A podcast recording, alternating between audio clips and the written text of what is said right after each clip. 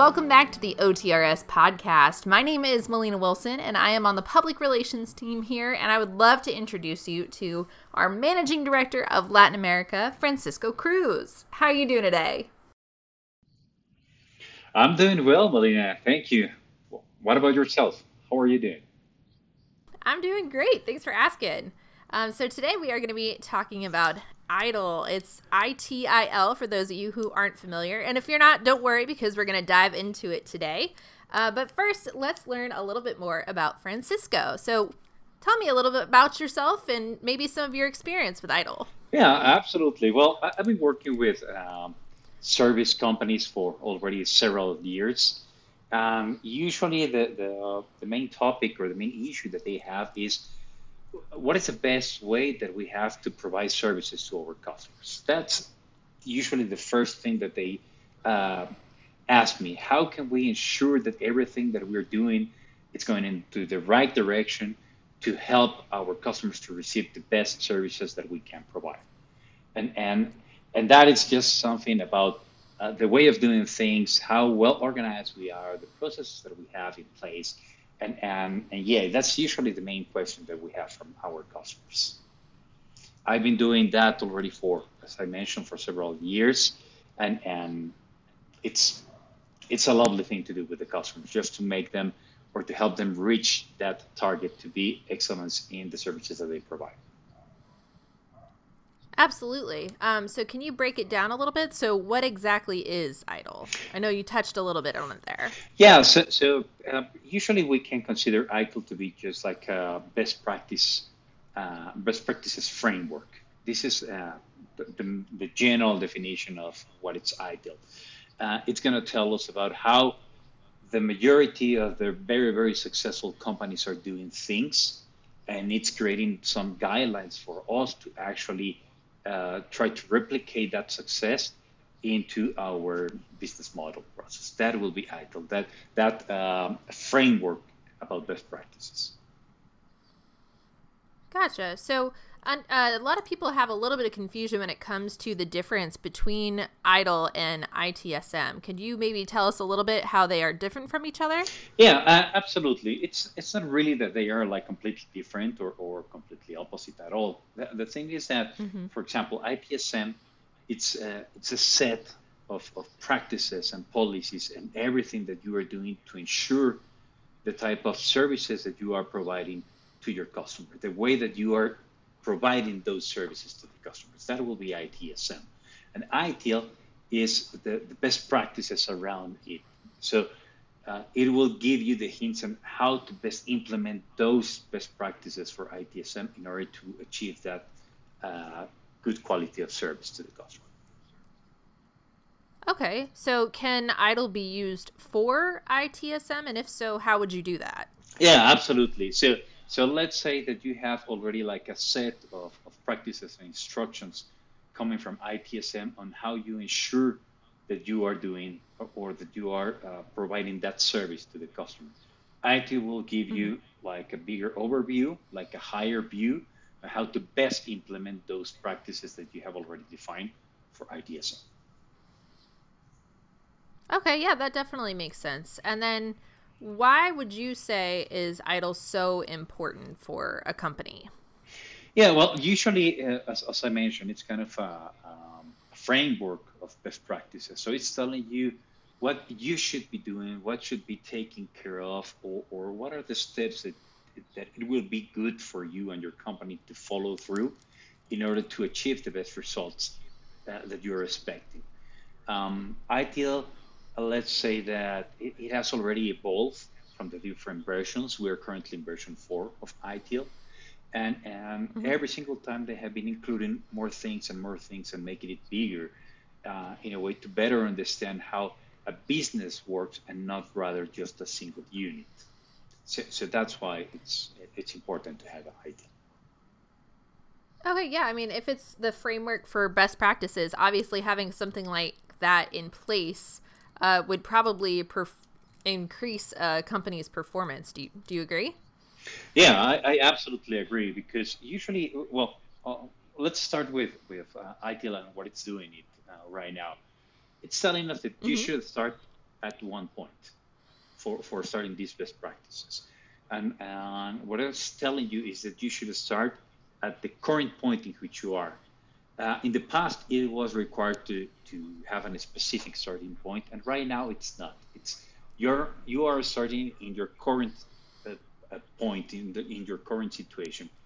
From that point, you need to analyze uh, first of all what is that you are expecting to provide to the customer. What is giving in reality value to the customer, and focus on that. And it's changing the interaction between the things because now it's considering to involve uh, all the elements and, the communication it's also quite important and, and, the transparency of how you are doing things in order to achieve that uh, value proposition to the end customer. So beyond helping out your bottom line do you think that ITIL has the potential to create value for a company?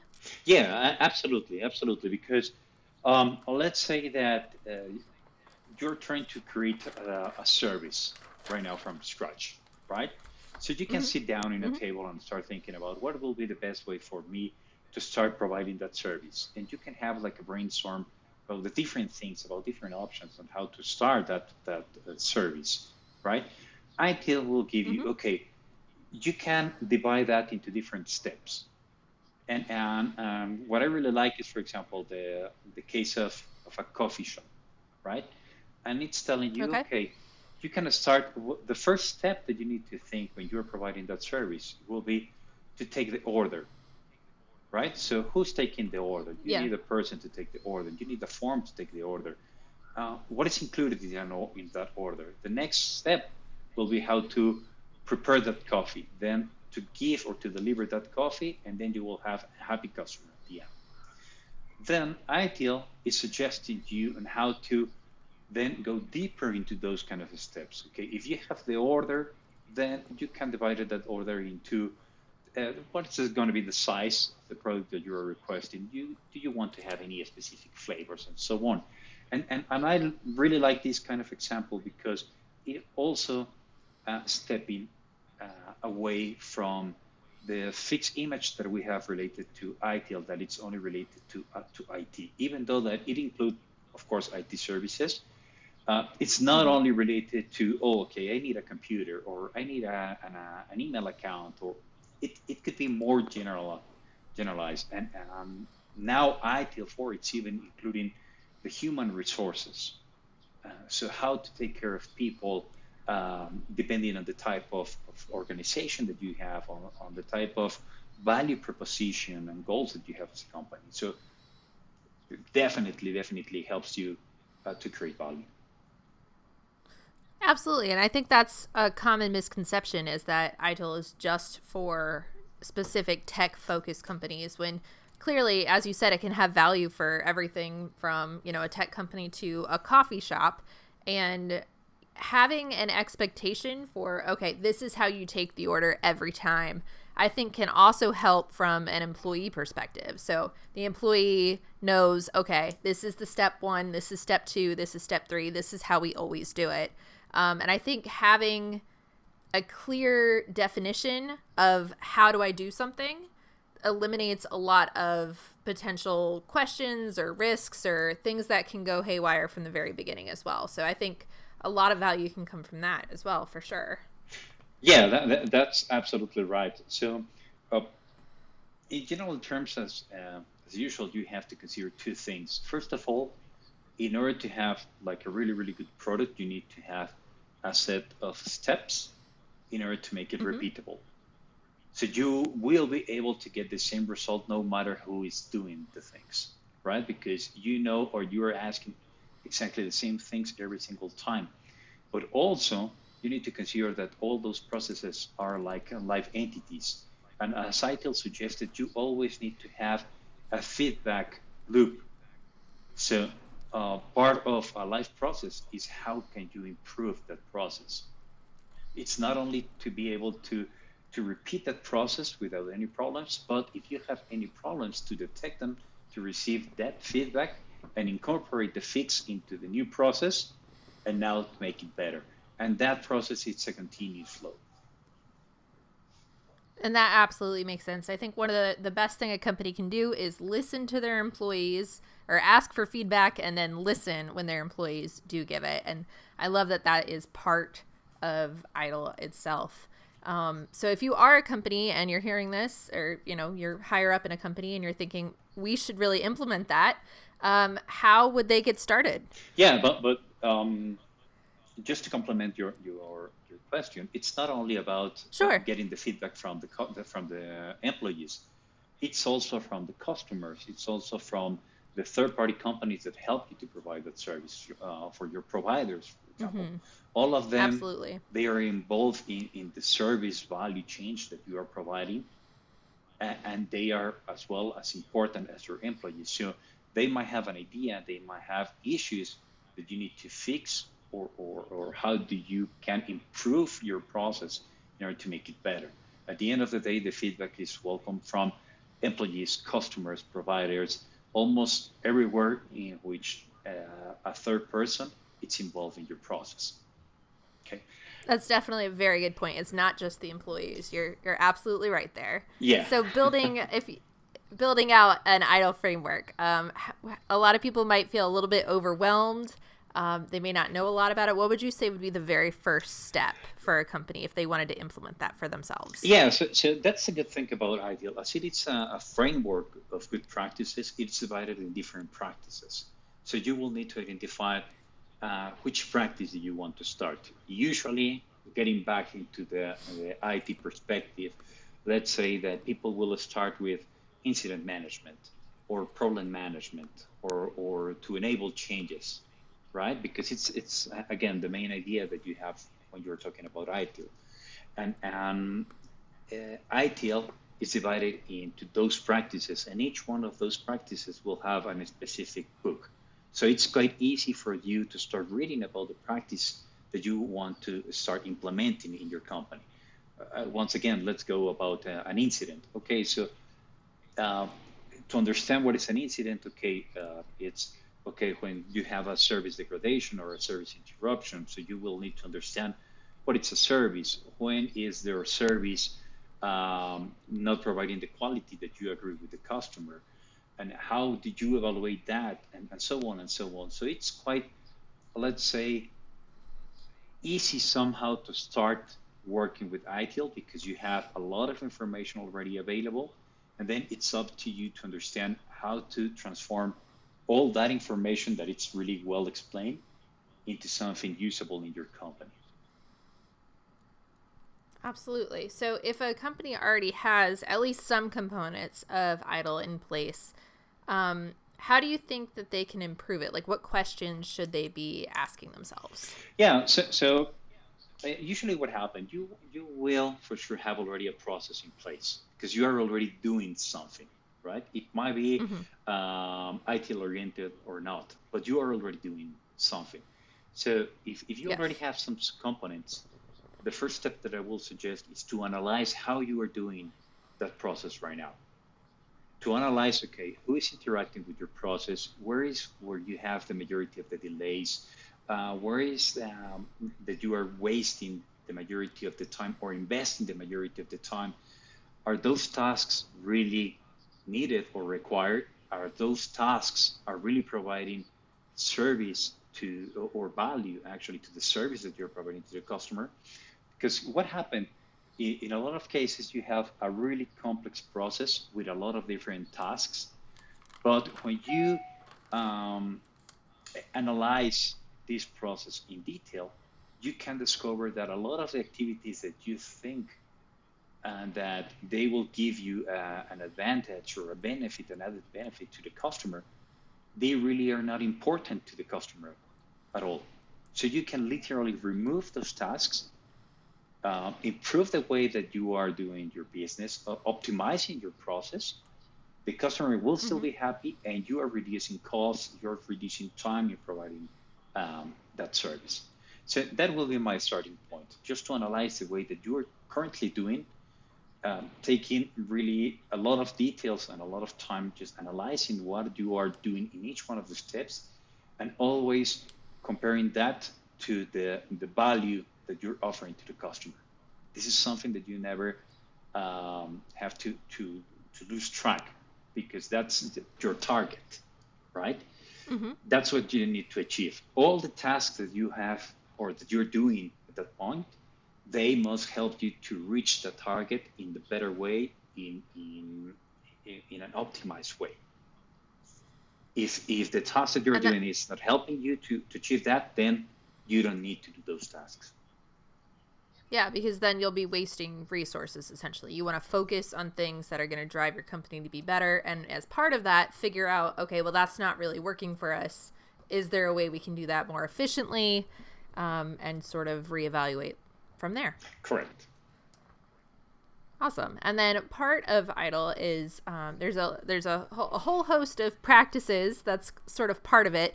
But do you think there is one or two that maybe offer the most value, like uh, service request management or validation or testing or any of the other ones in there? Yeah, that uh, definitely depends on the, um, the service that you're providing, on what's the, the focus of your company. Usually, if you are providing services, if you're a service company, the, the majority of the practices that are related to incident management, problem management, change enablement, uh, the, the, um, the, the, service level management, and so on, the knowledge management, uh, those are the more important ones. But it really depends on the type of, of services and the type of organization that you have. Because, uh, as mentioned previously, ITIL 4 uh, now includes even uh, human resources, it, it, goes deeper into the, the financial analysis of the service that you are providing. Uh, and it's important, for example, it, it, it, always related to the service that you are providing. Uh, because mm-hmm. if, if you read, oh, we have now a financial practice, oh, great, let's do a lot of things with that. No, no, no, it's only including what are the costs, how to optimize those costs or, or reduce them for the service that you are providing right? It's not helping Absolutely. you to create budgets, for example.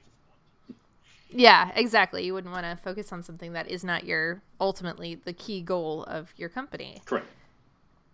So, bringing it back to OTRS and what we do, uh, what do you think some of the problems um, that OTRS customers are encountering most often that we are able to help them with through ITIL?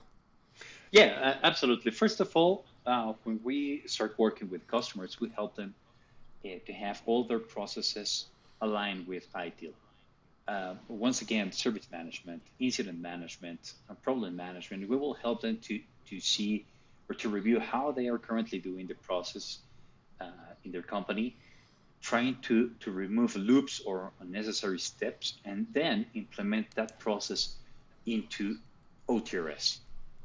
Once that is implemented, it's automatized, so they will follow a specific process, and that will help every single agent from their service desk to follow through and to follow that process. And with with the guidance of what needs to be asked or what kind of decisions they need to take in, like uh, through the life cycle of the request of the customer or the complaint of the customer. That for sure makes a lot of sense. And then as part of ITIL, there is something called the service value chain, which for our listeners, if you're not uh, familiar with that, the six key activities of that are plan, improve, engage, design, and transition, and then obtain, build, and deliver and support. Um, so, can you talk maybe a little bit about that? Go into just a little bit of detail about each one, or which one you think is most important to focus on? Yeah, absolutely. So, so it's not that um, there will be like one that is more important than the others, because once again, um, mm-hmm.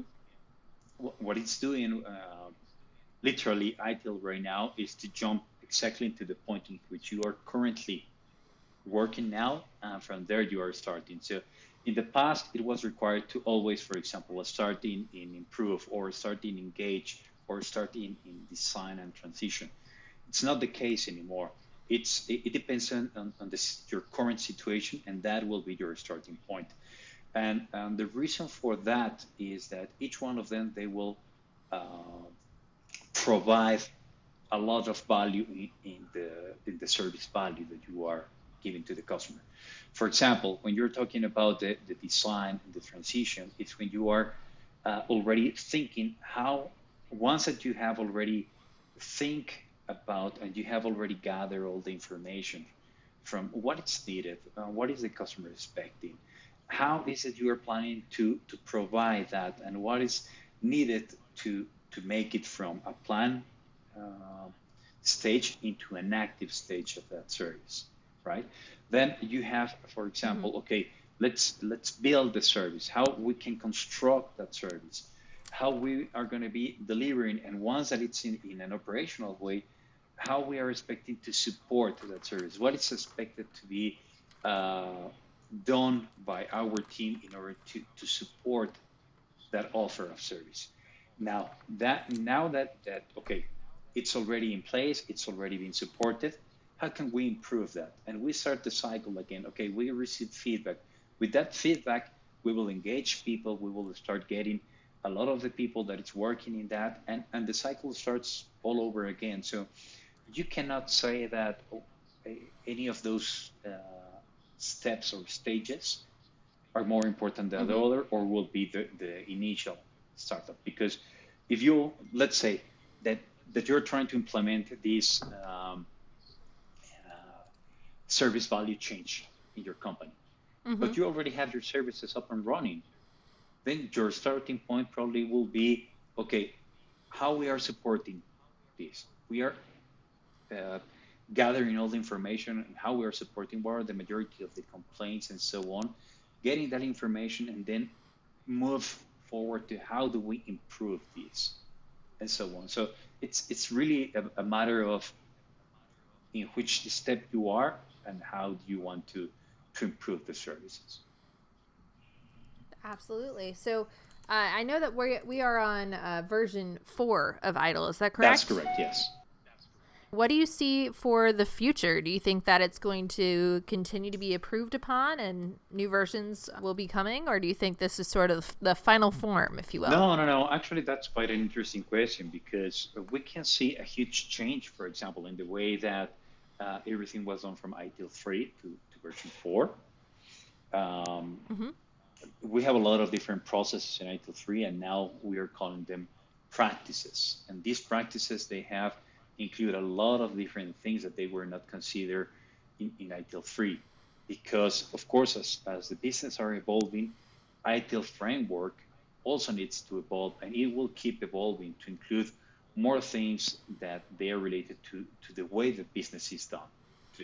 Uh, once again, for example, the human resources, right? Mm-hmm. They were not considered in previous versions, and, and now they are considered they are giving you what is going to be the best way to, to handle them because of course that's the most important part of the company right? The, the, the employees. Um, absolutely. and, and, and, it's breaking down a lot of, of uh, let's say fixed ideas that they were in ITIL 3 that they were telling you you need to start at this point and you need to have all this in order to start thinking about being ITIL oriented it's not the case anymore. It's telling you, okay, you can start whatever you want. That will be your starting point. This is the way that you can start, and you need to include not only IT things, but everything that is related: cost, human resources, providers, and so on and so on. So definitely, uh, I will not think that this is the last version of ITIL. It's something that it's evolving as the business are evolving.